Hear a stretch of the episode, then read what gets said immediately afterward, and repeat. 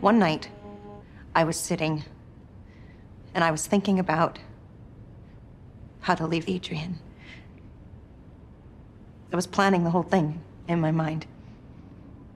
And he was staring at me, studying me. And without me saying a single word, he said that I could never leave him. That wherever I went, he would find me. That he would walk right up to me, and I wouldn't be able to see him. But that he would leave me a sign so that I'd know he was there.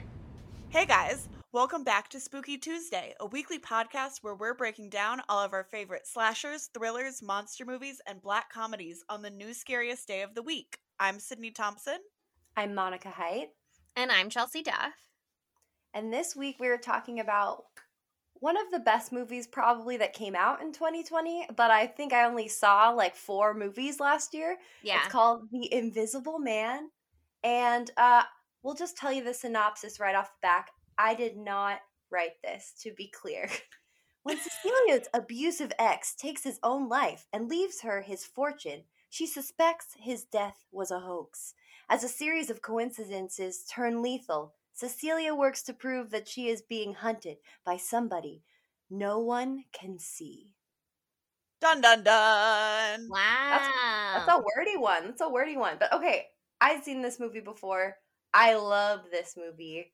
But what did you guys think watching it for the first time? I really liked it on the first go around. Mm. I didn't like it as much on the rewatch. Was it because the the surprises were already spoiled for you or Yeah, like the surprise like once you once you know kind of what's going to happen, it doesn't like it was just I don't know, it wasn't fun enough for me to want to like oh, rewatch it over and over again. interesting. Because I when we watched it um all together with a member of our spooky crew um a couple of days ago and I was excited to rewatch it cuz I was like what about this? What about this? And I wanted to like revisit it and pay really good attention. Um and I did. Uh but I I don't know. I was like not scared, but I was entertained the second time around. Um, I I thought it was like an entertaining movie, but you're right. There were like the surprises being spoiled. I guess ruined some of the suspense. But for me, I felt like I was so engaged because I was trying to be like, where is he? What's he doing? Like, when can we see him? When we watched it the first time, I had subtitles on, so like I couldn't hear any of the mechanical clicking and whirring or anything. Just like my volume on my TV over the speakers like was not happening for me, I guess. But I could see in the subtitles that it was like clicking intensifies or whatever. So I was like, oh, he's yeah, he's there, I guess.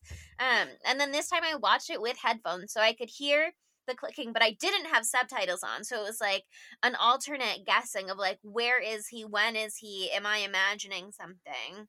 Um, and so it was kind of a different experience. I don't know if I watched it a third time, maybe it would be different if I was just like kicking back, showing it to a pal or whatever. Um, but I actually love showing movies to a pal because then it's like you're getting to watch it for the first time again because you're watching somebody else watch it. You know what I mean? That's how I felt watching this with you guys. One, I feel like this movie, you guys were at a disadvantage because this was the last movie I saw in theaters. I said that last episode, but like this movie is so good in theaters because you're completely s- surrounded by all of the aspects. You can hear those little clicking sounds. The screen is huge, so the negative space when they they do all these shots of like an empty space to give you the feeling that you you can tell where the invisible man is and they're just so much more affecting in that way and there's no distractions and so Mhm. you can really really get like su- like you can feel that anxiety that she feels like feeling like you're being watched but you d- don't know how that's possible so that said, I was still freaking out watching it with y'all because for some reason, I guess I remembered movies better before the pandemic started. I remembered like every single fucked up thing that happened in this movie, like 30 seconds before it was gonna happen. So I was just like freaking out because I knew that she was like horrible things were gonna occur, but I was like, when, when, when, when, when? So I don't know. I really liked it the second time. I think this would be a, a movie that I would absolutely love in theaters. So I'm Oh, yes. jealous that you I'm you sorry. got to see that before. Like I think I would have liked it a lot more because this movie like what it does do is create like really good suspense Mhm. over nothing.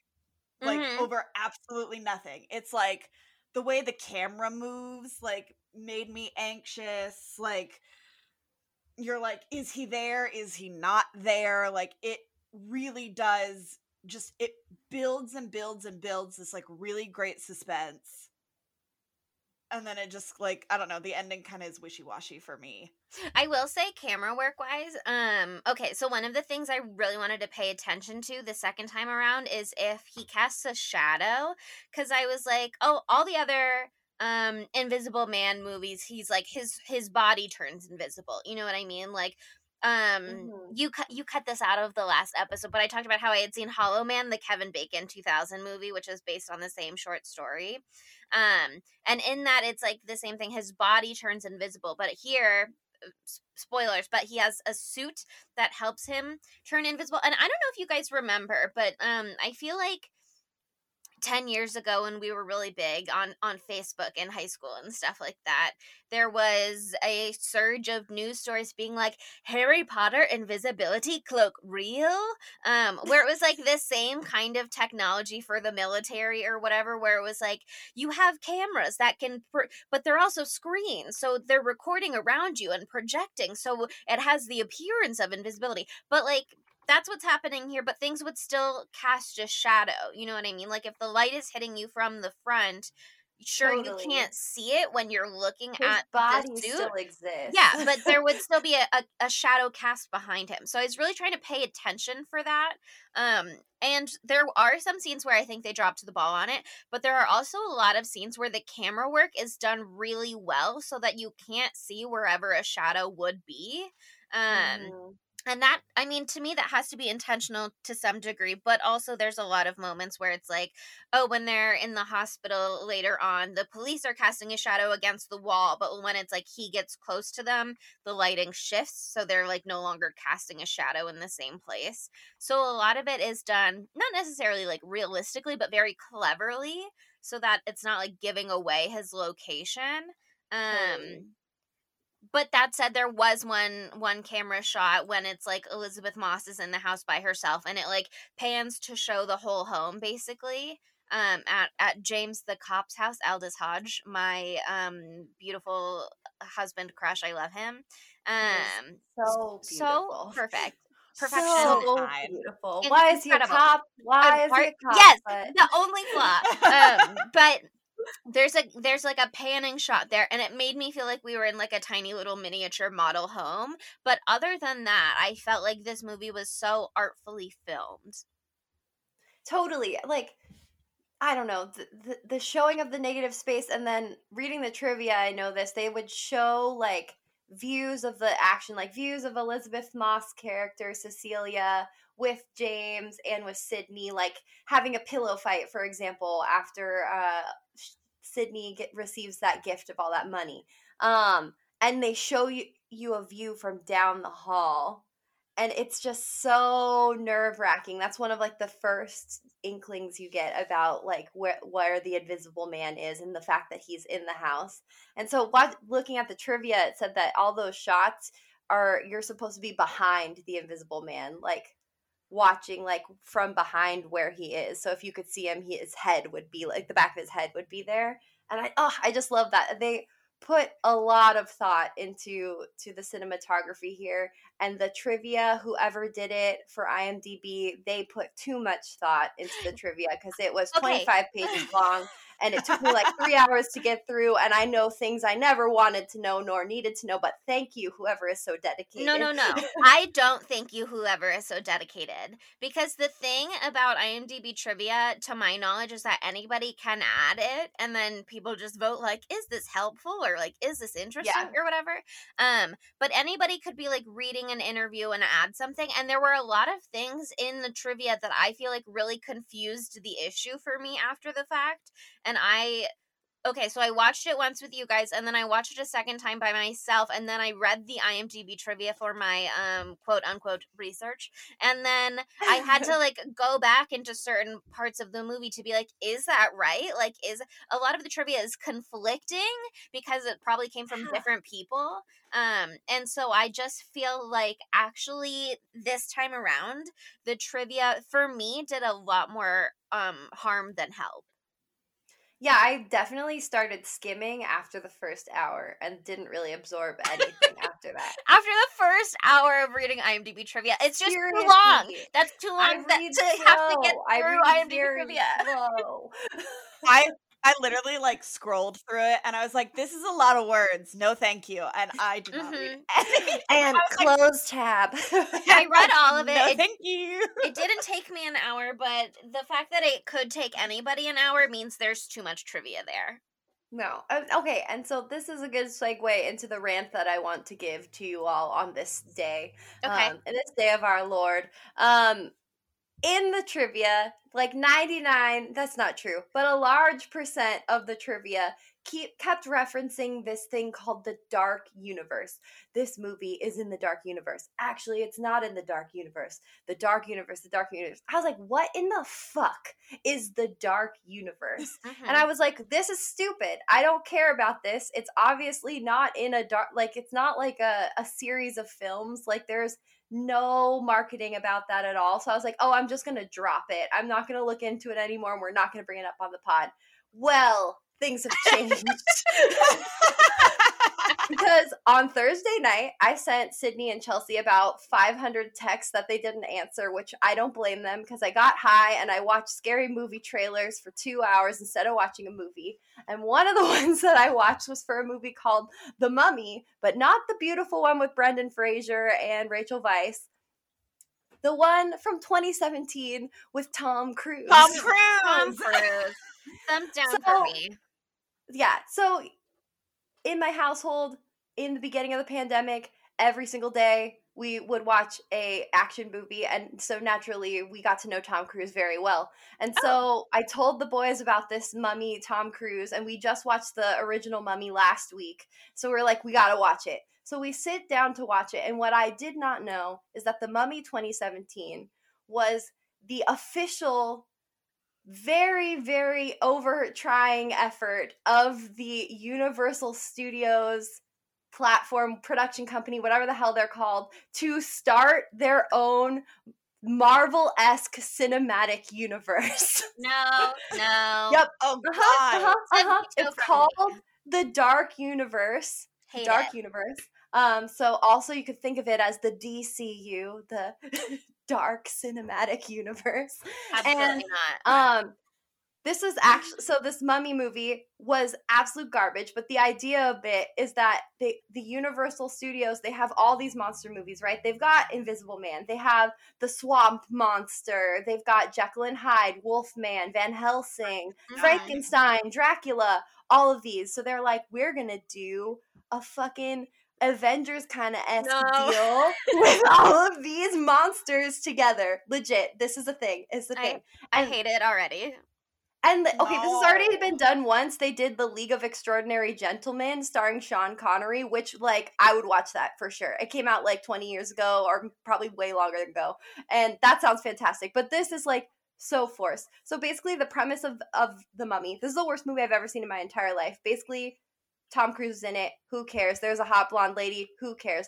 The main point is there's a super sexy evil mummy lady who killed her dad and killed her little brother son, uh, her little brother so she could become pharaoh and then they entomb her in a tomb and she comes back to life she's super evil she's super hot i was so excited she's so hot we're gonna have a great time no They spend 90% of the movie trying to set up the fucking DCU. So they're like, oh, guess what? You, there's a mysterious voice that you hear with so much bass that it feels like you're to shit yourself. And guess who that is? It's Russell Crowe. That's already too much for you. Guess who Russell Crowe is? He's Dr. Jekyll and Mr. Hyde or No, whatever. Or the other way around. Yeah, yeah.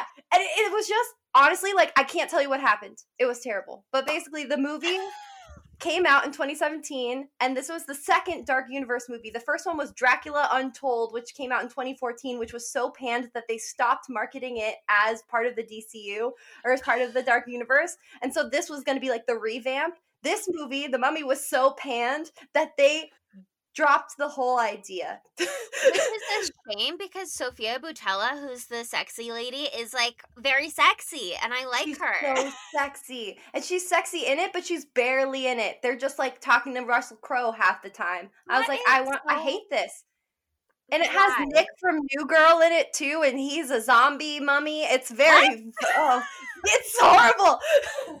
but all that to say, they were like, This is terrible. We can't do this. Everyone hates us. They Yeah. fired the people who were in charge, or they left. I don't know.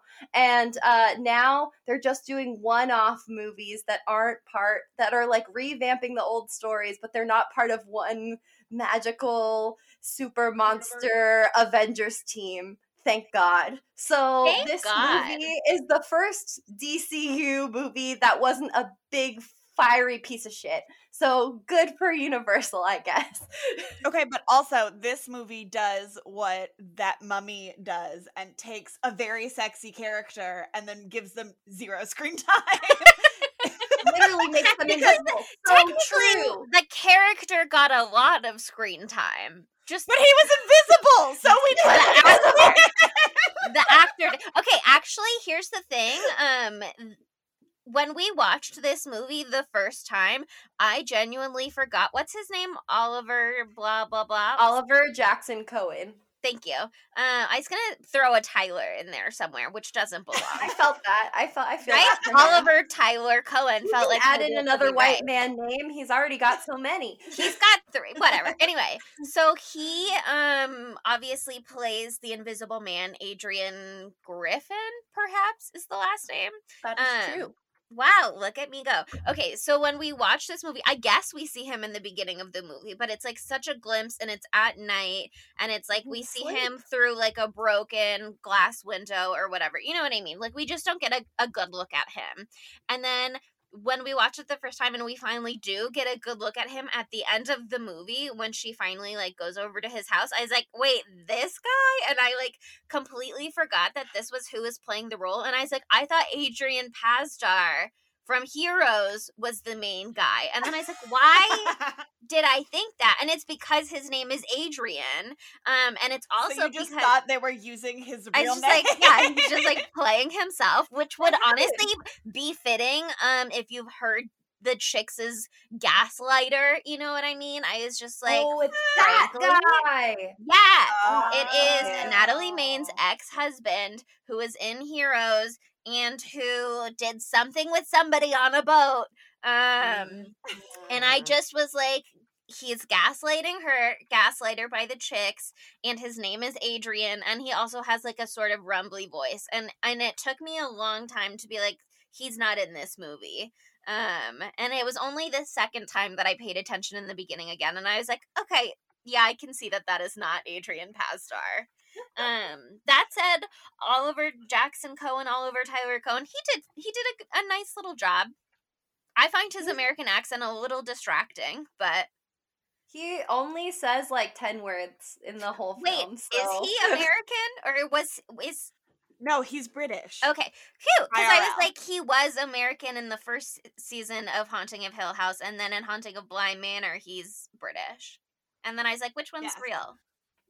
See, so he is a great actor. Wow. doesn't do Oh, yeah, I guess his American well. accent wasn't distracting there. There's something about him here. And maybe it's because they made his voice like very rumbly also because it was kind of disembodied. Like the way that the audio worked, it didn't necessarily sound like he was someone standing on set next to the other actor. You know what I mean? There was a Yeah. lot of this movie that was like very reminiscent of Candyman for me. oh, Um, totally. I got big Candyman vibes Yeah. in this movie too. and I think that's why I suggested it subconsciously. I was we were like, "What movie we should do, should we do?" And I was like, "Invisible Man," and it's like, "Oh, it's like the exact same kind of thing Yeah, that we just covered." So there you go. a lot of overlap but they kind of give his his voice the same treatment here where it's like kind of rumbly and and bassy and like reverberates through the movie in a way where it almost feels like it's inside of your head which i guess makes sense because for a lot of the movie they're still doing that thing where it's like is elisabeth moss just crazy Whoa. yeah Yeah, okay. So cast wise of this movie, before we get deep, deep into it, okay, we got we we've done Oliver here, but we also have Elisabeth Moss, who like I have mixed feelings about her, but I will say that I think she knocked it out of the park in this movie. Like incredible. Um Her being a Scientologist always freaks me out. yes. Like just knowing that, I'm always just like, you're a Scientologist. I do it with Tom Cruise movies and like all the other Scientology actors that I know of. you guys, Tom Cruise is in the other DCU movie. Is Luke wow it all comes together is this a scientology conspiracy maybe Yo, is Luke Evans a Scientologist? Does anyone know? Because he's Dracula in Dracula Untold. So Is someone look into Evans a Scientologist? Right? it. Is this Um, basically I would be Scientology really upset. propaganda? Is I he- don't. I don't know. It's hard. Okay, here's the thing. I did a Google search. Nothing obviously comes up, but the second result is a link called "The Stars You Didn't Realize Were Scientologists," but it does not mention his name in the preview, and it mentions his name in another one that's like 14 celebrities you had no idea were Scientologists, but it seems like it's un unrelated article from somewhere else on the page that's like just getting indexed with this gallery. I think no, but we can't say for sure. We can't rule it out. Can't rule it out. Conspiracy at foot. Conspiracy. Just another reason to be wary of the DCU. Wow. Also, I just would like on the record, we do know that there is another thing actually called the DCU um, with DC Comics, but that just Fuck, has no okay, fine. The dark universe. I'm gonna call it the dark universe No, going I like you calling it the DCU, and the actual DCU can just be like the Justice League universe, whatever. Nobody cares about them. No offense. Sorry, I actually do like some of the movies a little. No, it's true. I don't want to confuse our audience. This is the dark cinematic I- universe. I don't I'll take the time to say it like that. no, that's fine with me. They can. They're following along. They're listening. They they're paying attention. Presumably, I hope. Otherwise, like What are you doing here? yeah. Otherwise, why are you listening at all?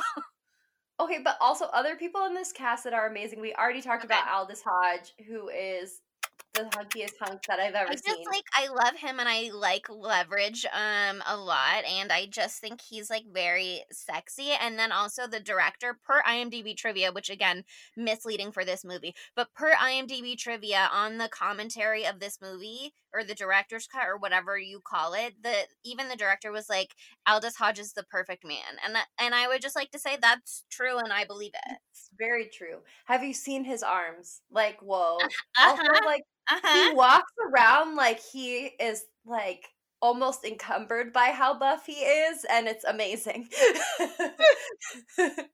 um but okay also so james aka aldis hodge his daughter in the movie sydney is played by storm reid and i'm obsessed with her. She's so dopest cute. name in the game by the way. Her name Mhm. is storm. Incredible. She might be from x-men already. We don't even know. Um and also like she's in euphoria and she's so good in euphoria and i love her. Okay sorry but she could be she should play storm in the next x-men revamp. That's a that's another cinematic universe that she could join We are putting it out there. and uh and then of all the main other main characters there's of course michael dorman who plays tom known piece of shit. I think he's like a good actor or whatever. He was like, I've never seen him in anything else. And so I was fully prepared to be like, he's Tom. You know what I mean? Whereas Aldis Hodge as James, I called him Aldis Hodge almost every single time in my notes. And Elisabeth Moss, I called Elisabeth Moss almost every single time in my notes. Like, do I know her name is Cecilia? Yes. Have I ever called her that? I don't think so. Uh, it's just not relevant. You know what I mean? Whereas Adrian gets to be Adrian because he didn't exist on screen for my eye to perceive, um, which is why I was able to project a, a completely different celebrity onto him. um, but Michael Dorman, great job as Tom, disgusting character. But lots to discuss about that later on. Yeah. So, okay, where do we want to start with this one? I mean, like the beginning of this movie, we've kind of talked about it a little bit, but I really like how they just like drop you in and you have no fucking clue what's going on at the beginning. Like how I had seen it before, but how did it feel for you guys the beginning part? It was definitely a bunch of us being like is she doing this is she doing this like we were definitely fishing for like what was happening and And I monica was, not, judging judging. on giving us I don't any know. clues I don't know. I feel like I um at least with the whole her little escape plot, I mostly was following along except I did think that she called somebody named Billy on the phone the first time and I was like, "Who's Billy?" Um and the only thing I didn't get is I was like, "Okay, clearly she's hiding. Why is she not hiding and instead standing in the middle of the road where she is most easily perceived?" Um but that aside, um i know i remember when we were watching and we like do our little little text box chat as as we're watching the movie where we react together and somebody maybe one of our spooky friends was like what did he do to her do we know and i was like well i don't i don't even know that we needed to know because i feel like i got everything i needed to get which is just like he's an abusive husband you know what i mean Mhm. um and i didn't really need specifics and we didn't like I mean i guess we we did get We some do find out. specifics um but also like they could have gotten more specific and i didn't need that you know what i mean like i feel like maybe that's not the case for other people but i feel like i had all of the like cultural knowledge of abusive controlling relationships that i needed to walk into this movie and immediately be like okay i i'm following Yeah, I like how they don't like hand it to you. They like it does a great job of painting the picture itself, you know. They don't need to Mhm. say, "I'm hello, my name is Cecilia and this is my asleep husband Adrian and he's abusive to me and here's why." Like it Yeah. just said it on its own. Um but that opening scene, I mean like it's just so stressful seeing her escape and then you finally think she is getting out of there. She gets into her sister Emily's car and then Emily does not. It's so clear that Emily has no fucking clue what the fuck is Yeah. going on. And I wanted to punch her. Here's the thing emily's my least favorite character in this movie Um, I will say I- my perspective of Emily is colored by the fact that I think I'm probably the only person in the world who watched the TV show that that actress was on called like The In Between. Um, and it was no offense to her, but not very good. Um, and so that definitely informed my viewing, but I also feel like everything Emily does makes sense if again you are like super familiar with the dynamics of abusive controlling relationships and how people like isolate um the their victims essentially from like friends and loved ones and so you can kind of color the Emily Cecilia relationship a lot yourself but if you aren't it's like very I mean, it was very frustrating the first time anyway, because I was like, why won't she just drive? Like, why is she shocked that this guy's abusive when he literally punched a hole through her car window? Like, why is she automatically believing this random email that anybody could have sent when it's like not hard to schedule an email to go out after the fact, even after you kill yourself? Yeah. Um, and the guy's literally like a tech entrepreneur, so like that really shouldn't be shocking.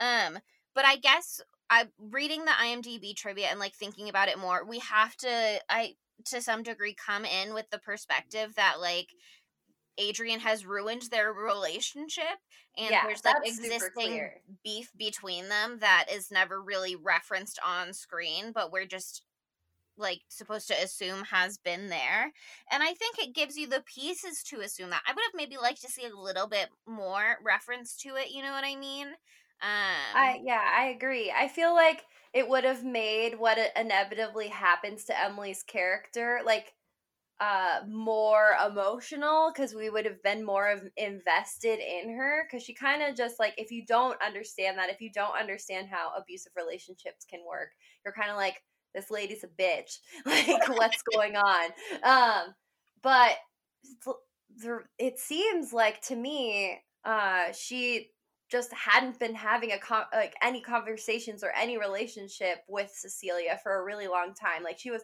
seemed shocked even to have gotten the call to come pick her up. yeah So that's why she wasn't like there at the exact the exact moment that she was supposed to be there because she probably wasn't taking it as seriously as obviously Cecilia was. Mhm. And then like yeah, she it's clear she has no idea what was going on with her sister at all when she's like what did he do to you? Um and and and it makes it more makes more sense that she'd believe that her sister would say something like that to her because she probably just like dropped off the face of the planet for years and years or like just prior. very possibly pushed her sister out of her life on purpose um you know like early on yeah. in the relationship if she's being gaslit into thinking like her sister doesn't care about her and Adrian is the only person who gets her blah blah blah you know what i mean i'm sure she was like back out of my relationship you're suffocating me etc or whatever um but i just think what's interesting about this movie is that it there's so much information that it doesn't give us um and that you're Mhm. just you just i guess don't really question because it doesn't really matter but like we don't know who james is in relation to either of them like i guess we know that he is um emily's friend but we don't know how they know each other like we don't know how this setup came to be we just get like dropped in this situation and nobody ever really explains it at all. Um emily or cecilia is just like somehow part of james and sydney's life and and there's two weeks that we don't see her getting settled in and i guess we're just supposed to assume she got like super close with them in those two weeks but there's just like so much that they don't i mean we don't need it you know what i mean it's a perfectly fine No, I don't think we need it. but it's so interesting how most films really do give you all of that and and this movie is just like you're fine you're following I think this movie, in a lot of ways, is like the exact opposite of The Conjuring. Uh, even though it has the classic Conjuring uh, blanket pull in it, um, which was apparently supposed to be a direct reference to it. And I'm like, all right, we don't need to Yeah, give yeah, anything more to Conjuring. All right, it's fine. They're But just like, Conjuring get like leaves nothing up to the fucking imagination. They're like, here is every word that you could ever say that could ever happen in this film, and then also here's some other topics that don't need to be covered, and we will be covering them as well. But the Invisible Man is like, figure it out yourself, honey, and let's focus on the spooky bits. And I appreciate that about this film. One thing that I do love that this movie did was it didn't make uh Emily Moss and or Cecilia and James be like a love interest at all. Like Mm. I love that they made that like a platonic friendship. Yeah, like, I agree. Just so many like I think them being friends Mhm. Is so much just like I love that relationship in this movie. it's Even though I don't know how they're friends. yeah I love that they're friends and it's not like, you know, like there's no like longing glances or Mhm. like uh and you're just like she is traumatized from her husband, I'm assuming. Boyfriend, husband, is it like, husband i think it's her husband, yeah. yeah Yeah, like she's traumatized and they don't know exactly why she's traumatized. So like thank you.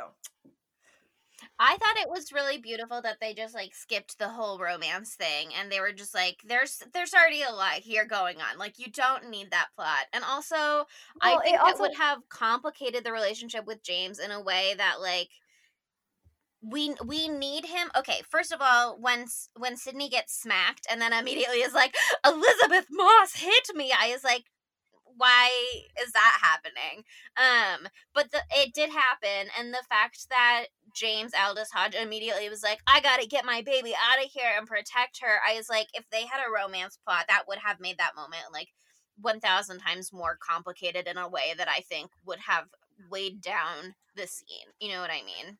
I also think that that would have like diminished like the effect of like the true horror that the abusive relationship like Mhm. wreaked on Cecilia's life. Yeah. You know, it would have made it seem like even if it's not real realistic, like even if she like started falling for him, which who could blame her? He's a hunky, beautiful He's perfect. man. Yeah, we've He's discussed. perfect in every single way. Um, but that would have been like, oh, she's just moving on. and Yeah. she's she's fine. You know what I mean? But I like Mhm. that they're like, she's not fine. She's really fucked up from all of this. She's, she's really She's going through really like fucked up. Go check the mail. Mhm. She's real fucked up.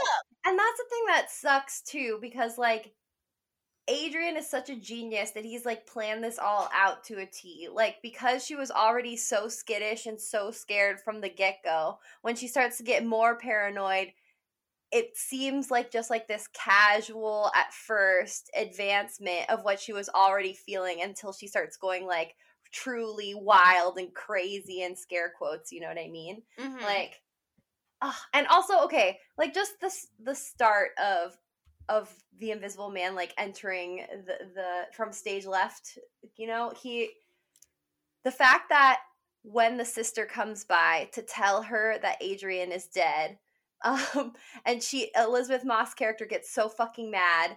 She's like we had a plan. Why the fuck are you here? He's gonna follow you. And she's like no it's fine. He's dead. He did fucking follow her right then. Yeah. Okay, here's another one of my IMDb trivia beefs. There was a piece of IMDb trivia that was like, oh, she took the shock collar off the dog and she put it in her bag, and then she went to James's house and he tracked it because there was a letter in the mail saying that he was dead as soon as the sister got there. And I was like, what are you talking about? And I went That's not rewatched and I was like, there was no letter in the mail. The scene where she gets a letter about the will, that's a different day after the fact. First, IMDb trivia was really trying to um confuse me and make me feel like I had not seen this movie and I didn't know what I was talking about. And it was just it gaslit you yes, this. Ugh, ugh. it's two to theme honestly honestly the It whoever really wrote is. this was like i'm going to be the adrian to chelsea and gaslight her and make her think she didn't see this film that's meta I said it twice. I am truly a person, just so you know. And I was paying attention. I took notes. I took notes. So, okay, when's the first time that, besides the letter, so the letter is one of the first inklings, you know, that Mhm. something's amiss, because how the fuck do they know that she's there? Um, but also, is the first time that we start knowing that there, there's some shit going on the kitchen scene? Or is there anything before that? I think um actually there's Isn't one she thing. outside? Yeah. Okay, I think before the I think that's scene- first, right? Wait. Hmm. I just watched this this morning and I already don't remember. Either way, Okay, I think um Yes, yes, yes, yes. Okay. So the kitchen scene happens earlier on because I was still thinking about it when we got to this later scene though. Um because I wrote in my notes um you know the knife whatever you see it like slip off the counter as he picks it up Yeah. essentially. And then also you see the the bacon on the stove. I guess he just like turned the flame up and it was enough that like yeah. the grease spitting out of the pan like Mhm. Caught on fire and then the whole pan caught on fire whatever. Uh, I've done the exact same thing in my own home. Oh, you Uh, have? So yes, I started a grease fire, uh, and I I have was, also started a grease fire. and I was terrified, and I didn't know what to do, and so I just turned off the heat, and then the fire went away. So I saw them doing that, and I was like, I feel like you could have just turned off the heat, and the fire would have gone away, but it was more cinematic to use the fire extinguisher. So love it. I will say when we were watching this movie the first time I was like I got to get a fire extinguisher for under my sink. Like I got that that feels like something I should have. Um but also just a, They have little mini ones that aren't like a fire extinguisher. It's like a spray Aw. thing that like looks like dry shampoo, but it's a fire extinguisher. I love that. Cute. Also, um, Yeah. anybody listening, Storm Reid is right. You're not supposed to put water on a grease fire. You can smother it. Like if you have a larger pan cover that you can put over it or a pot cover, you can like smother the fire. Um, but you have to make sure I think it goes out completely because if you like take the cover off and you reintroduce oxygen, it will like surge. I've seen Backdraft. Anyway, um, Here at Spooky Tuesday, we care about your safety. We and so here's a few fun tips when you have a grease fire. Yes. anyway, um, what I was getting at before that is I was still thinking about that later on, um, when she's like in the the room maybe by her. Oh, that's what it is. yeah. She's opening all of her new clothes that she bought. Mm-hmm. Um, and you can start to hear the clicking because I wrote you can hear the clicking, the mechanical purring sounds like a cat. And then I was still thinking about the fire and I was like, was the fire just to distract from the fact that the knife goes missing? Like, do we think he set the fire just so there would be enough panic that nobody would be like, Where'd the knife go? Um, or do we think that was also just to be like, uh oh, you crazy girl? Um but then I didn't even notice the, the- knife. I know nobody questioned the Yeah, knife. I didn't- And I feel like we could have gotten an establishing shot of the knife block with like several empty slots, but whatever. Um anyway, there's also a scene where they go she goes outside once she notices the door is open on its own and you can see like the little chain swinging so you know it's been like recently opened. It hasn't been like hanging open this whole time she just didn't notice. And then when you go outside on the porch, you can see a puff of his breath next to her on the porch because it's cold out. And that was the first time I was like, ooh, that's interesting.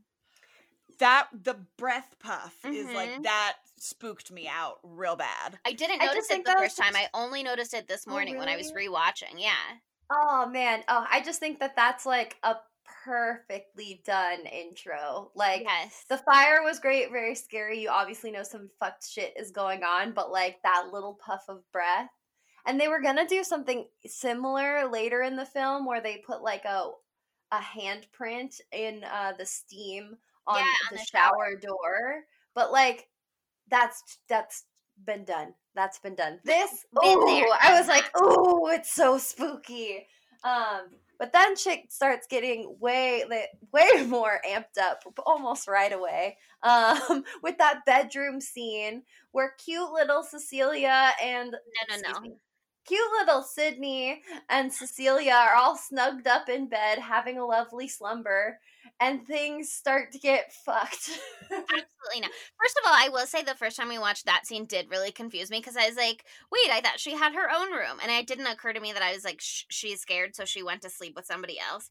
Um, Yep. Until the second time. And then I was like, oh, I understand. But also, pulling the blankets off them and taking photos like she is a teenage girl i know she is not the target but also like leave sydney alone she is baby and you are taking photos of sleeping baby you disgusting creep like get out Mhm. Totally agreed.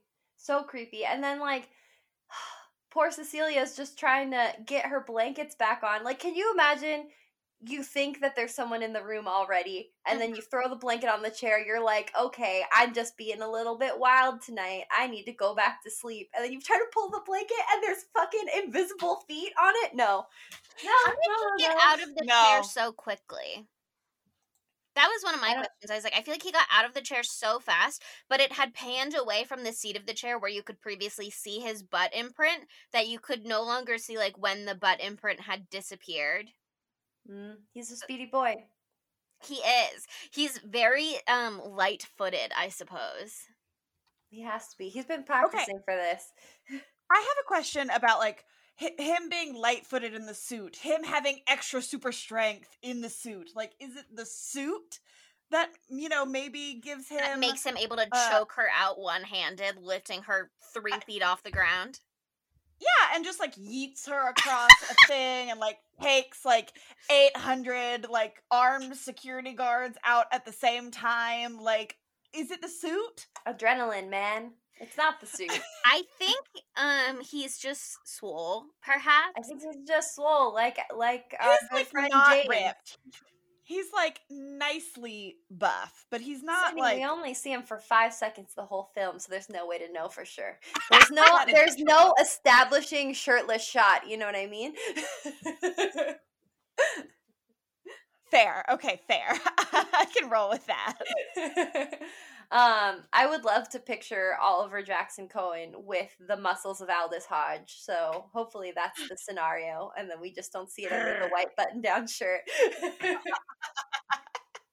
I do Uh, think being able to lift somebody up one handed, choking them out, that is perhaps far fetched, but maybe people can do that. I don't know, and I've never tried and I never will because that is don't don't don't choke people.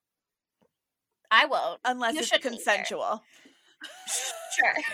but I feel like even then, lifting somebody off the ground um for choking um interactions feels like uh, dangerous. Maybe do it lying down.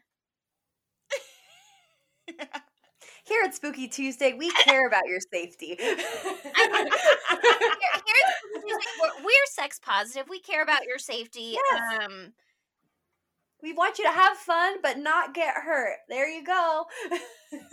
okay, a totally random question. okay.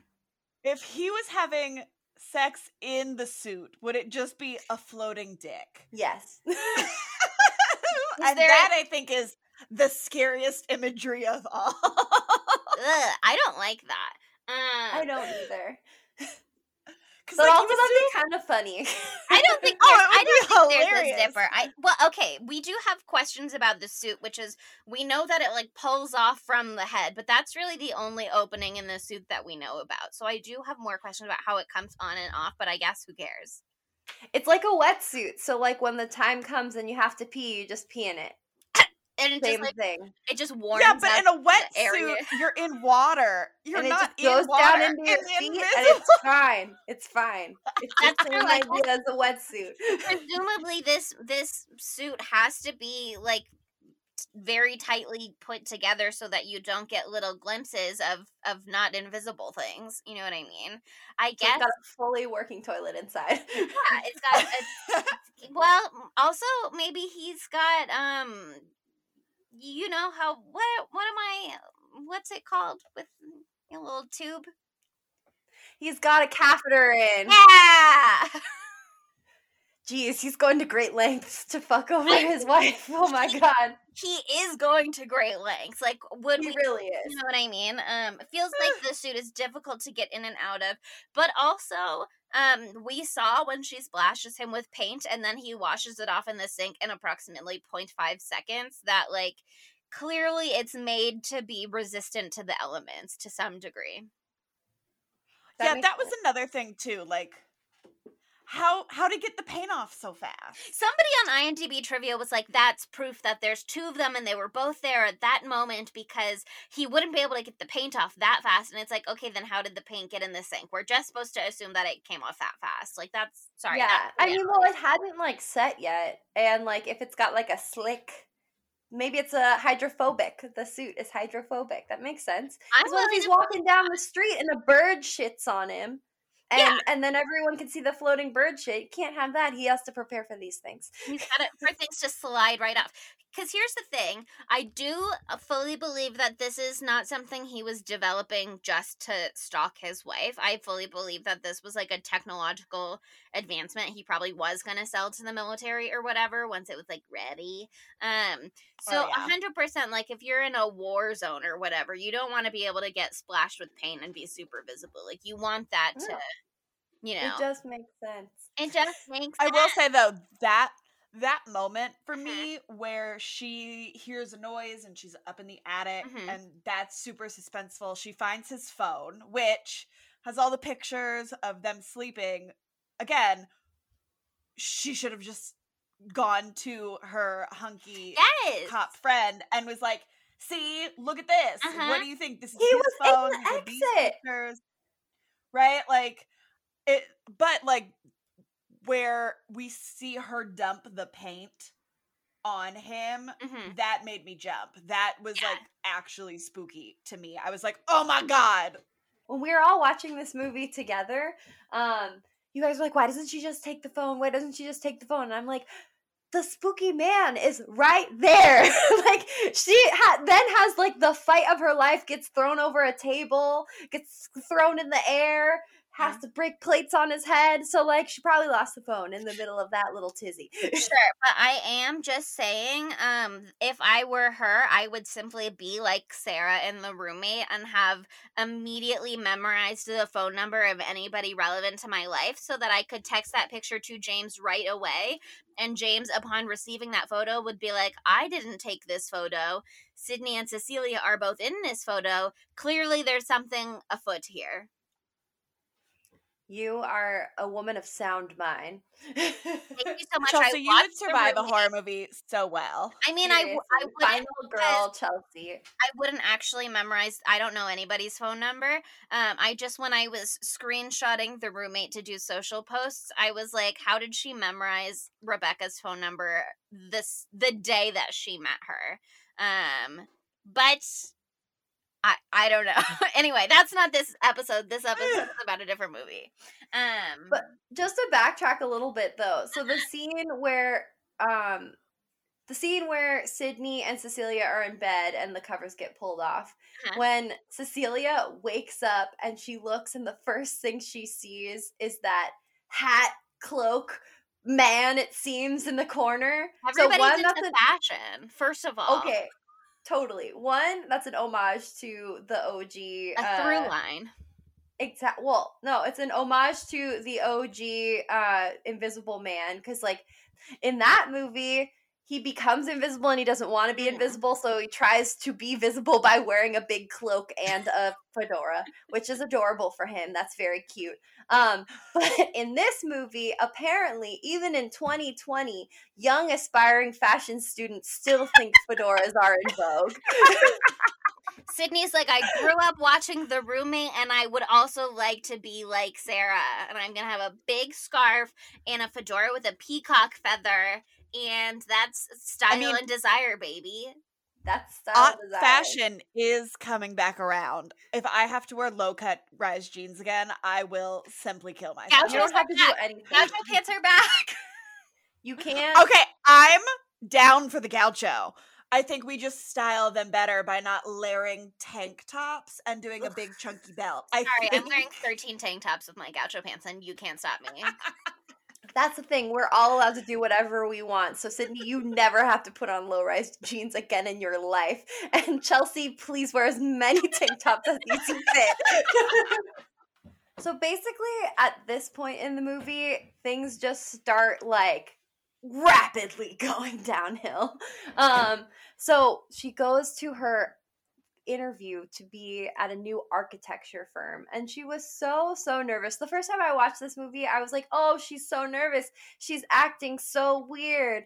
Um no you s- we find out like five seconds later she was actually hella drugged during that moment. Okay, that said, I do feel like actually some of her actions were appropriate considering the interviewer just blatantly hit on her, being like, Do all beautiful women have to go to Paris? oh god. Um, yeah i forgot about that Yeah, so I mean, I think obviously we see that she is not, not well um because she's got just a shitload of diazepam in her system. Um but that's not even the most important part about that scene.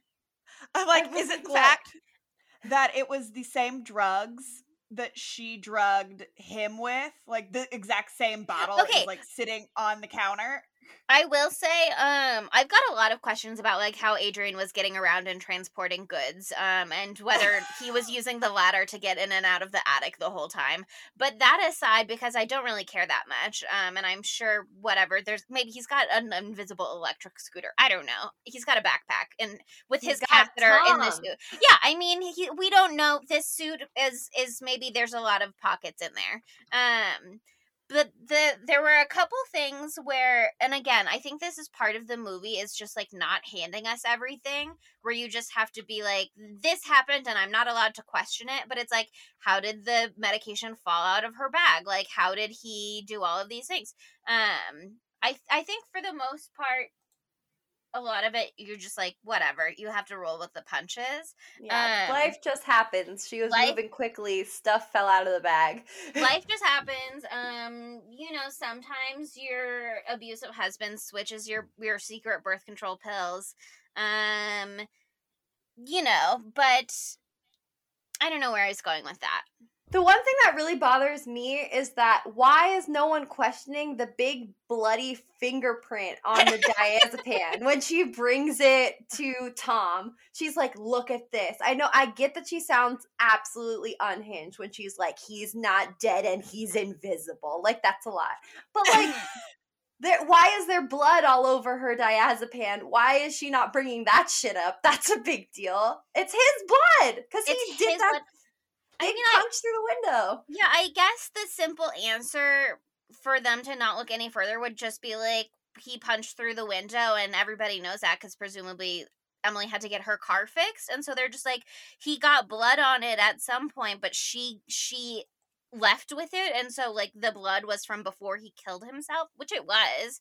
Um, but yeah, I guess there there are a lot of things that people overlook in this movie which is just i think has to come back to the explanation that like nobody believes that someone has the power to make themselves invisible you know what i mean so like in the scene in the restaurant with her sister when she's finally trying to confront her sister and get her help um where where shit like really hits the fan because Oh, we've God, seen this scene. yeah, we've seen Adrian um doing some bad mischief, um criminal felony mean abusive violent mischief. Don't want to downplay it. Um Hitting But- a child. hit, hitting a child. Um but for the most part he has really only focused his attentions on Cecilia and this is the moment where it really starts to have like lasting consequences for other people in her life. Um which is just a taste of what he he directly tells her later on at the hospital. Um but he goes after her sister in the restaurant and you know like if there were security cameras and they had a good shot of this table, they would be able to look at it and be like, okay, clearly the knife is like floating by itself and the knife slashes her and she's she's not holding it, she's not near the knife. There's something going on here, but the human brain is like so attuned to trying to answer questions that you know, people sitting around her are going to think that they saw her kill her sister even though we know that she didn't. We saw that the the knife didn't go into her hand until afterwards. And so i think um what tom is a piece of shit. So that's that's why tom is like dismissing everything. But when it comes to james dismissing things and sydney being like you hit me it's just like that's the only logical answer you know what i mean Mhm. um, and so even though it doesn't make sense for Sydney to jump to the conclusion that Cecilia hit her from across the room with no provocation, it's like you have to believe that if you're Sydney, because what else are you gonna believe? And also the way that Cecilia had been acting, you know, she was literally just on the floor in the fetal position, hysterically crying. So maybe she's a little not all there at that moment. Two things. I wish in the scene where Sydney thinks that Cecilia hit her, I wish they were like physically closer together because like they mm-hmm. were across the room. Like if if I got hit like that and I saw a person like on the fetal position in the floor across mm-hmm. the room, my first suspicions wouldn't be, "Oh my god, you hit me?" So it would have made more sense if they were just like a little closer together.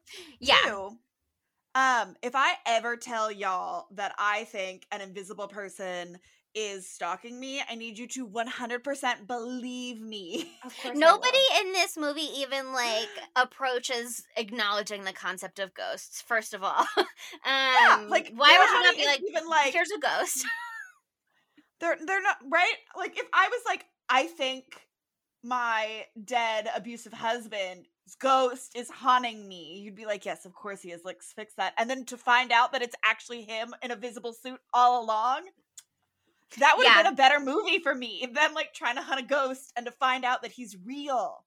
This It's actually that just a man been- in a mask. that actually is a very funny concept. Um, I but would the, have loved that. The thing with Emily for me when she gets the email and she doesn't believe it, it's like you can believe that there is like history there. The thing with Sydney assuming that Cecilia hit her, you kind of just have to roll with it because to me it's like the logical if everybody there was reacting with 100% logic and reason um and Sydney does not have her own history of like violence against her, you know what I mean? She's she's freaking out a disproportionate amount and you could say it's because like she knows that something funny happened but she doesn't understand what it is and so it's like panic to the fact that it's like I'm assuming you hit me because I don't know how else I could have been hit but also I saw that you were like across the room essentially so I know that that's not quite right either and that's why she's freaking out but the thing is that like Cecilia is an abuse victim. And so if she's lashing out in inappropriate ways, why would you not give her some space to be like, okay, Sydney's just to go and be in her room and lock the door with her pepper spray for the night? You know what I mean? Like, why would you be like, we have to get her out of the house until the next day? That's what doesn't make sense to me. They like vacate the premises. Yeah, I mean, I, I don't have the same perspective as you guys about like them being too far away for it to make sense because like they literally were like both leaning down towards each other to like get onto their knees to stand up and she was looking at I the ground guess. and not looking at Cecilia so I don't Mhm. agree with you guys but that's fine but also like there's there had been so many little things that were obviously freaking James out like a shit ton and so like then Sydney gets punched in the face and she's like he's like all right gotta go and like I understand that too. It's just like Yeah. they they had already Adrian had already been doing such a great job like setting the dominoes in order and then boom, he hit him and they're all knocking down and no one trusts her anymore. So yeah, I guess fair enough. so okay, after the most unexpected murder that I've seen in a while.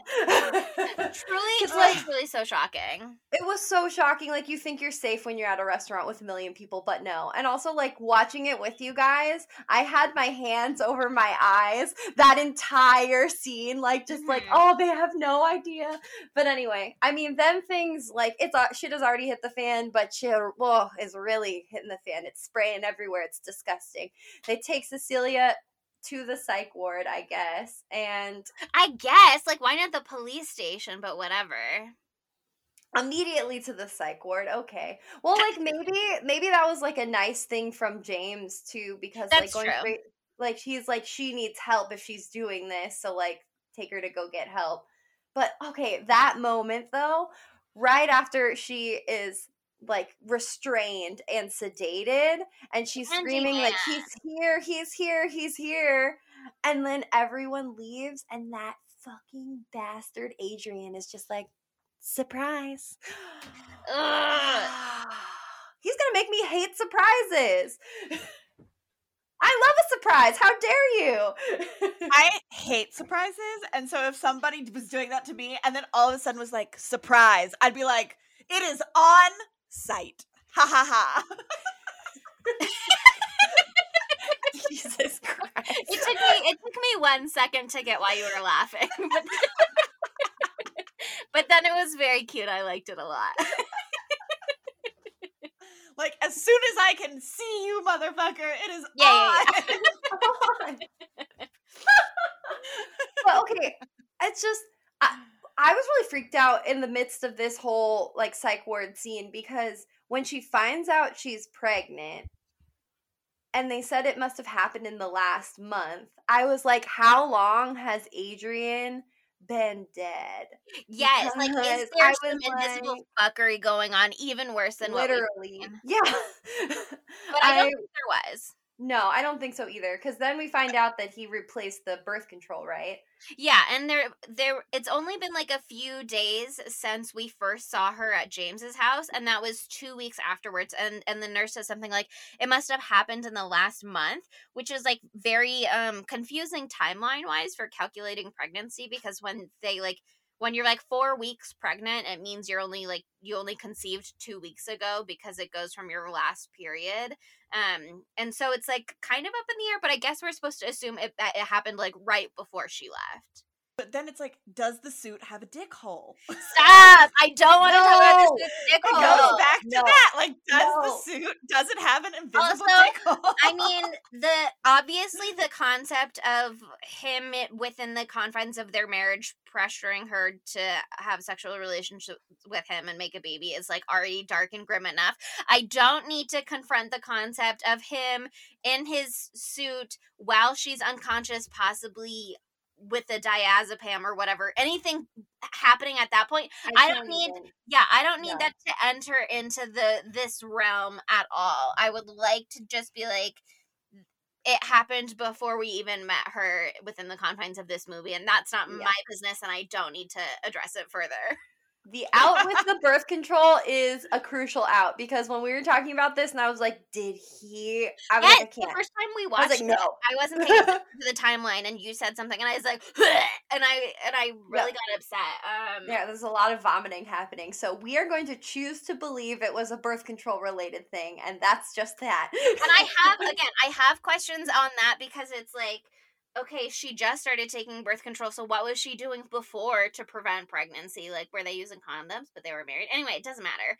Um, but I was, I just had, I had questions. You know what I mean? Um, but anyway, that is not what's important. What is important is all the badass final girl shit she does in the hospital. She like yoinks the pen. She fakes a suicide attempt. She Oh. stabs the fuck out of him while being like, fuck you. Iconic. Um, Iconic. yeah, and then she's like chasing after him with with the gun. Oh my god, I just thought that she was really um killing it. And I will say the only person who was not killing it during that sequence, much as I love Sydney, um I think if you're in your contained bedroom and you spray pepper spray and then you run through that cloud of pepper spray, it's not going to go as well for you in real life as it did for her in the movie, which is still not well um because the invisible man did yoink her right back um but if you spray pepper spray in a closed room it's going to be bad for you no matter what and then Mhm. especially if you run directly towards where you just sprayed it Totally. I will say though, just back to the the final action sequence in the psych ward, like the they kind of cross the line into like like some real superhero like Mhm. movie action shit during that point just because like the sh- the suit kept like phasing in and out of visibility and i was like that's venom. I was like this is so crazy that venom is here. Like venom would have a crazy fight sequence in a psych ward. I can see that happening and so i was like okay they're going way too hard in the dark universe thing here now that i know about it. But i still thought it was really really really well done in the psych ward i love that we also learned that uh tom is a true piece of shit in this Oh, yeah. movie as well yes and trying to be like you know if you keep the baby you know you can do all this kind of stuff and blah blah blah blah blah but i love that she's so smart and being like i'm gonna try and kill myself to get you to come show So that yourself way bitch we can- yeah yeah to show yourself and i think like tom like him being like oh we know about the baby and we know about all these Ugh. things Mhm. like Ugh. it's so like he we says we'll be watching and i was like i will Yeah. murder you i So will gross. murder you but here's And the I- thing i also feel like there is room for a whole other movie from tom's perspective where he is also to some degree a complicit but a victim you know what i mean where he also Yeah. says like my brother controlled me my whole life and she says to him like your brother controlled you and i felt worse for you because there's no escaping when you're literally blood related um Mhm. And there's a moment when, in the first reading of the will scene, where he's like, I felt relief when I found out that my brother died. And when you know the twist, you can kind of watch the movie and see, like, I think he's being honest when he's saying, I felt relief when I found out he died. And then I found out he was not dead and he was going to use me to do his bidding. And then you're Yep. kind of like, that, that blows. Um, that said, you know, Cecilia didn't murder anybody or try to. Um, so No. clearly, you know, there's there are degrees that you can resist. Um, and Tom just s- sucks, and I hate him. And I I didn't think there were too many like super memorable quotes from this movie, movie but I just want to give some shine to this quote. It's Cecilia talking to Tom in that scene where she finds out that he's in on it and she says, "I used to feel sorry for you, the blood relative of a narcissist sociopath, permanent punching bag, handcuffed to his wallet." But now I can see you for what you really are. You're just the jellyfish version of him. Everything but the spine. Oh, I Absolutely, wish I could say something so mean. Burn. My brain doesn't work that fast. Like if I'm like trying to be like, "Ooh, yeah, I'm going to get something." It's either like I say something that is just like I'm not fully aware of what I'm saying Mhm. because I'm word vomiting out, Mm-hmm. or I'm like I'll think of something later to respond to And I'll. If write you were you a letter. Yeah, if you were Cecilia, you would yoink that pen because you'd be planning your escape, but then you'd be in the shower about to do the wrist thing, and then you'd be like, "Oh, I should have called him a jellyfish." exactly what I would have done. Okay, I have some discussion points just before we move on to our regular segments. Um, there was a piece of IMDb trivia where apparently the the director from the director's commentary was like, critics pointed out all of these plot holes, but jokes on you because in my head I have logical answers to all of these things. Um, so they're not really plot holes, even though they're not solved within the logic of the movie itself. I'm gonna just list them off real quick for you. Um, one of them is were both Tom and Adrian at the house at the end. Another one is, and I kind of addressed this a little invisible scooter, whatever. How did Adrian get around? How many suits are there is actually a big question that I have because we know that Tom got shot in one and we know the one that Adrian had was glitching. Um, and I don't know that that he had time to fix it, but there's also there's the final showdown between Cecilia and Adrian when she goes to his house for dinner after Tom has been killed and and Adrian has been discovered from his kidnapping whatever. Um and she we don't see her do anything, but it's implied that she also puts a suit on and is the one that kills him obviously. Um and so I have questions about that too because it's like was it still in the closet hidden in the vent and sh- and there's three suits at play here? Like what i i just and then also i want to know do we do we think that she keeps the baby? But that's also like who cares? Um but i just have i have some logistical questions here about these suits I think there's at least three. There's definitely at least three suits. there's gotta Uh, be three right he doesn't have time to be like fixing this and if he did have time no to fix time. it she would not be able to like sneak away down to the garage without being on the cameras No, and also like Tom definitely gets to James's house way in advance of Cecilia getting there, even though they were like seconds behind each other in the car. Mhm. Um, so obviously that was Tom getting to the house when Adrian. I don't know if Adrian showed up to the house. I feel like he did, but it would have been really quick for him to have to turn around and fake his own like. kidnapping. Yeah, and then what happens to the car that he stole from the hospital or whatever? Well, I feel like that might have been his car. I don't think he stole a car. I think like he has to Oh. get places somehow. You know what I mean? You don't think he has an invisible electric scooter? I wish that he did, but also if he An did, invisible would be bird killed scooter. so quickly. As someone who bikes in LA, I almost die every day, and like if someone couldn't see me like at all, I'd be dead in an instant. So, um, but yeah, I think that that was his own car because it was a fancy car. I feel like he just maybe he just drives around in the invisible suit, and people are like, "Oh, it's a Tesla, driving cars." Oh my god. or Tom drives him around, or he just takes the mask off because, like, what's the likelihood of people recognizing him? Okay, another discussion question that I just had in my head, but I already have an answer to it, which is just me being like, here are the plot holes that critics had. And I was trying to be like, if the director says he has logical answers to everything, what could that answer possibly be? Do we think this is okay? I don't have a question. This is just my theory about how he faked his suicide in the beginning. I think probably since Tom was in on it, um, he oh, I guess I just uh, am contradicting myself when I said that he was being truthful when he was relieved when he found out his brother died.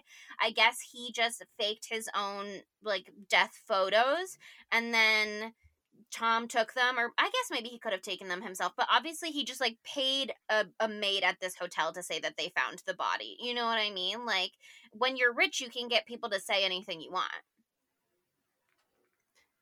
Yeah, does there have to be like a death certificate and shit though? Like, was it entered into the record, or was there any? I guess of, like, we don't know. business? because if if nobody's contesting the will and his brother is the lawyer for his will and his brother knows that he's alive and his brother can just be like oh let me give you some money you know what i mean? Why would you be like let me see the morgue certificate when he's like here's an urn full of ashes right here. Like presumably everything that we saw on screen would be pretty easy to fake other than the news article i guess but even then clearly he had a plan to get out of it at the end anyway and he had a plan to get cecilia off of murder somehow and i guess the answer is just um being rich enough to have whatever resources you want at your disposal Seems like it. Oh, he's such a douche. I hate him so much.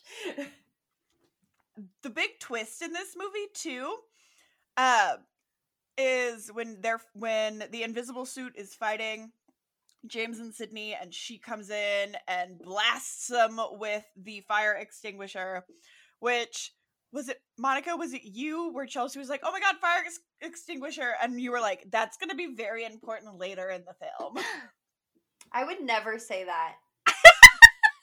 maybe I fucking never spoil that shit for you guys.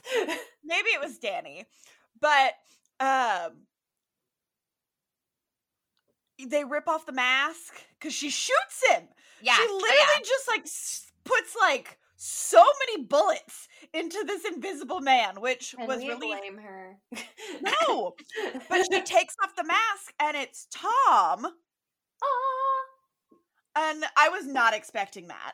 And then, um, but I think it got like this movie kind of gaslights us because we don't get a clear, like we know that it was Tom and Adrian, Mhm. but like we don't know. Like the movie doesn't want us to know.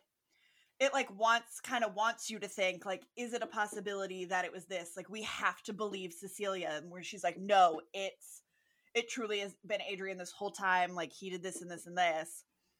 But like we don't have like actual proof.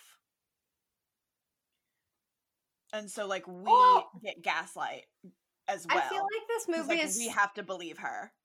I feel like this movie is super super subtle through throughout. They're not going to hand everything to you, but I they're feel not like gonna we- hand anything to you in this movie not one thing But I feel like everything is pretty easy to glean, and I am hundred percent on thinking that it was for sure Adrian, and he as well as admits it at the end. when he does the fi- surprise line. Okay, because here's Yeah, the in- thing: when when they're at dinner and he leans over and he's like, "Is it a surprise that I know you better than anyone?" Like that. That was for sure a callback, and especially so because, and again, I don't believe IMDb trivia about this movie, but there is a piece of IMDb trivia where it's like they had to reshoot that line specifically, and I can only assume it's because there was not enough emphasis on the word surprise um to be Yeah. like anytime anybody says the word surprise you should be thinking about how um adrian is a piece of shit um so i no, think that's his. That's yeah, his that- admission of guilt.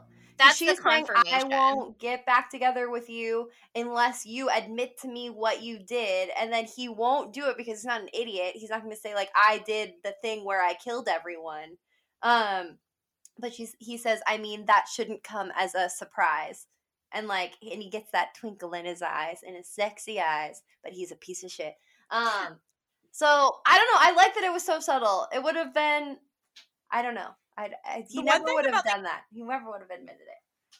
The one thing about the ending that I don't I don't really like was I hate that she kind of uses James to Yeah. kill Mm. him. Yeah, I hate that. Like she then becomes manipulative and like she kind of, you know, stoops like stoops on to Mhm. Adrian's level and involves James un- like unwillingly Yeah. in all of this. And I just like I think that was kind of a shitty friend thing to do. Like I get why she would want him dead, mm-hmm. but I think it's just like shitty of her Yeah. to do that. It, like it truly ruined the ending for me. I was like not down with it. i'm okay with it because like survivor's got to do what survivor's got to do um and she needed to reclaim her narrative and she did but also while having him there listening in as a police officer like lends credence to her story like what does it sound like to you? That's like one more person backing her up. She did have the video camera footage from inside the house that was not doctored you know what i mean? Like she didn't necessarily need him there to prove that this guy killed himself especially i mean also like forensic knife angles whatever blah blah blah. Um you know what I mean? It's all gonna it's gonna look like he killed himself on his own. I I like I actually like I think that she was so no holds barred vicious that she was like i'm doing absolutely everything i need to do to cement the fact that i get away with this because Mhm. the only way that i can live in this world is if he's not living in this world but it does Mhm. a little bit suck that she fully uses james to do that Yeah, I totally agree with you, but like that kind of she kind of needed that alibi from the outside perspective for why the hell she would go to his house with it out without it being suspicious. I know that they have the shared baby and the shared history and all that stuff, but like with the history of abuse and all the other things that she's been saying, you know, that that like really brings credence to her being at the house and not being there to kill Adrian, which she is in every right to do. He deserves it. Sorry.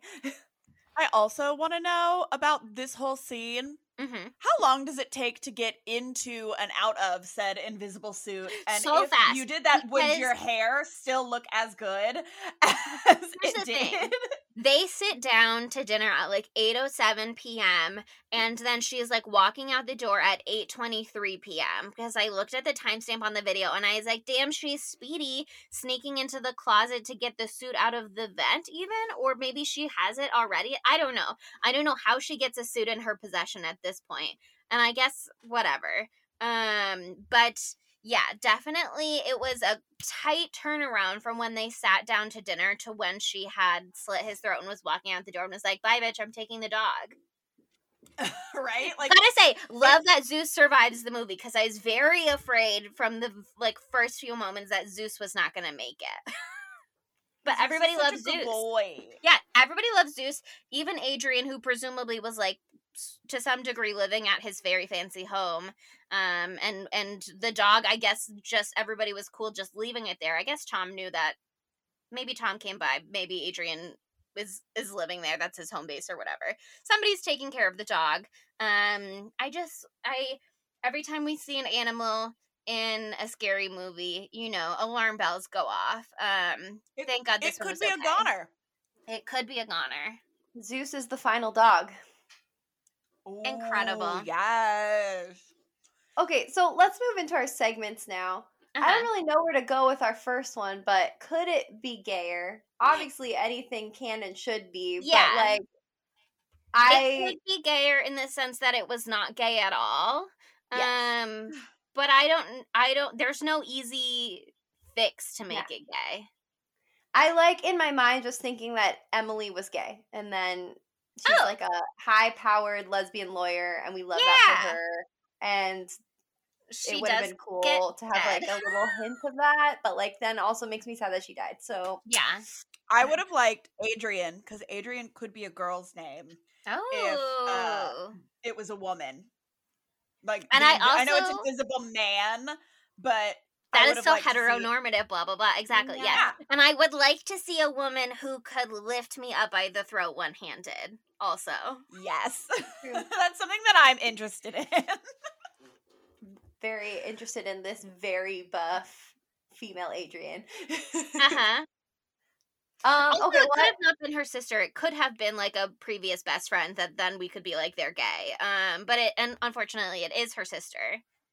There's just no time for no any more characters. This movie was already two full hours long, so like I don't want anybody else to be in this movie because already, thank God it was so good. Otherwise, I would have been very upset with having to sit for there for that long.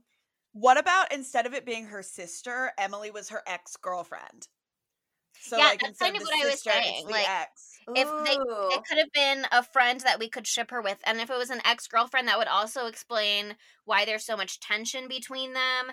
Um, why she's so willing to believe an email that's like "fuck out" off of my life forever. You know what I mean? That would Mhm. okay. Actually, now I'm like I'm rolling with this.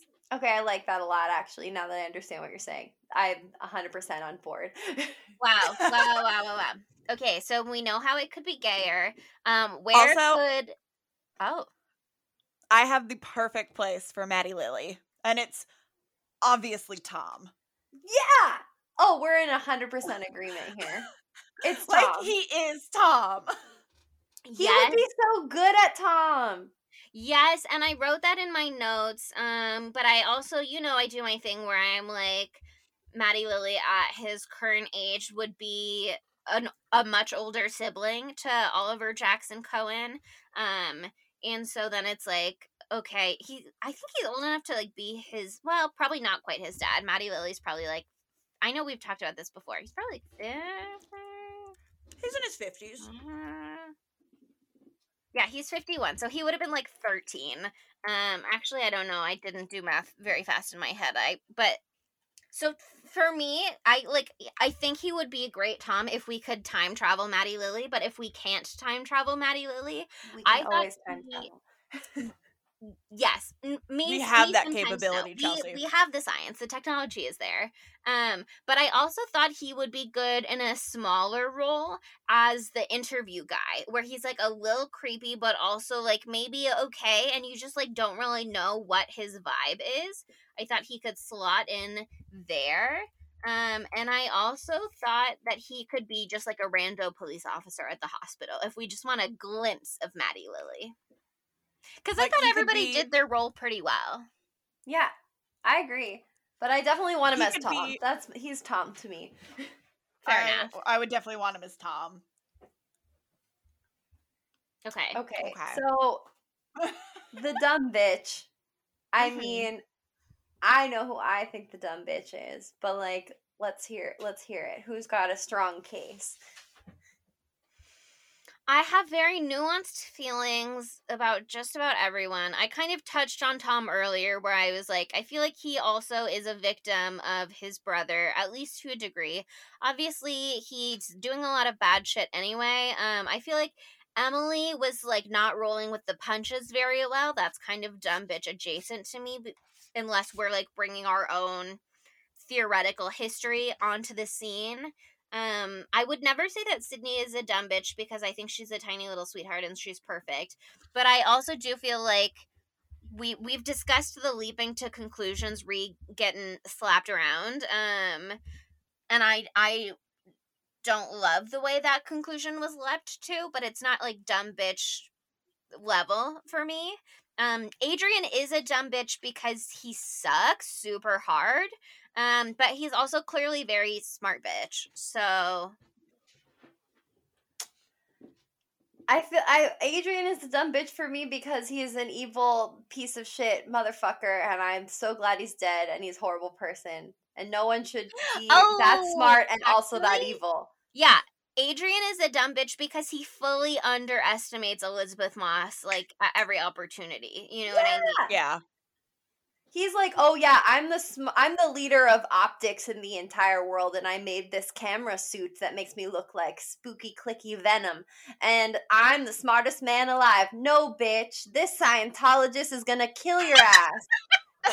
Never come up against Scientology. Dun dun You'll dun. win your moves every time.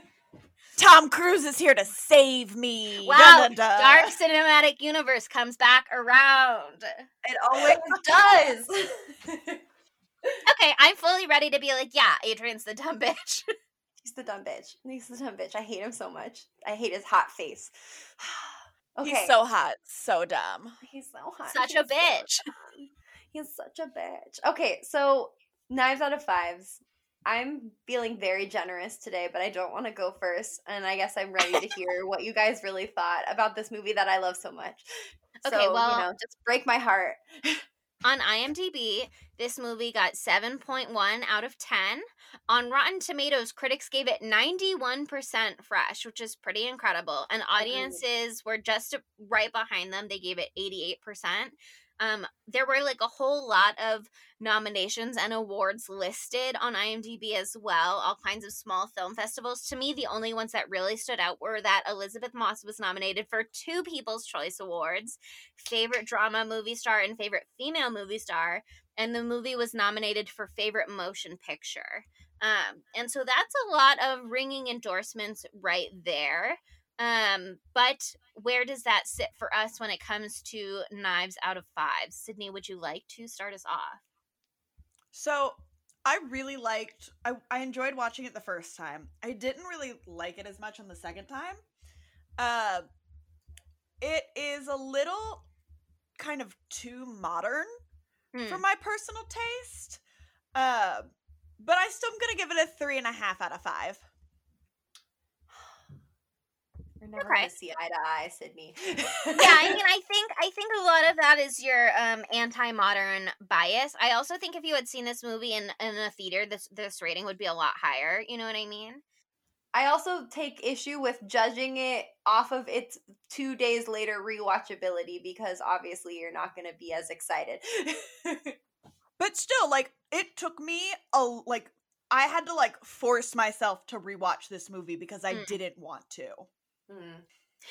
counterpoint i was actually very excited to watch it again because i was like i wasn't paying attention enough in the beginning and i want to see what i was missing because i didn't see like the puff of air the first time on the porch and i like didn't hear the clicking at all um i just saw the subtitles and and i noticed the knife come off the counter right away but i was like are there other things that i didn't see um and so for me i thought it was a it was a really great second rewatch. If I had to rewatch it a third time, who knows? Um, once I was like not looking for anything in particular, but I did really like it. And while I think the movie could have done more to make things make sense, I think a lot of it does does it's not like plot holes like the guy was saying. It it makes sense, but you just have to um fill in a lot of the blanks yourself, not in a in a bad way, but you are it's not it's it's two hours long they're like sorry we're not spending any more time like hand feeding you anything you just have to Mhm. be you have to be following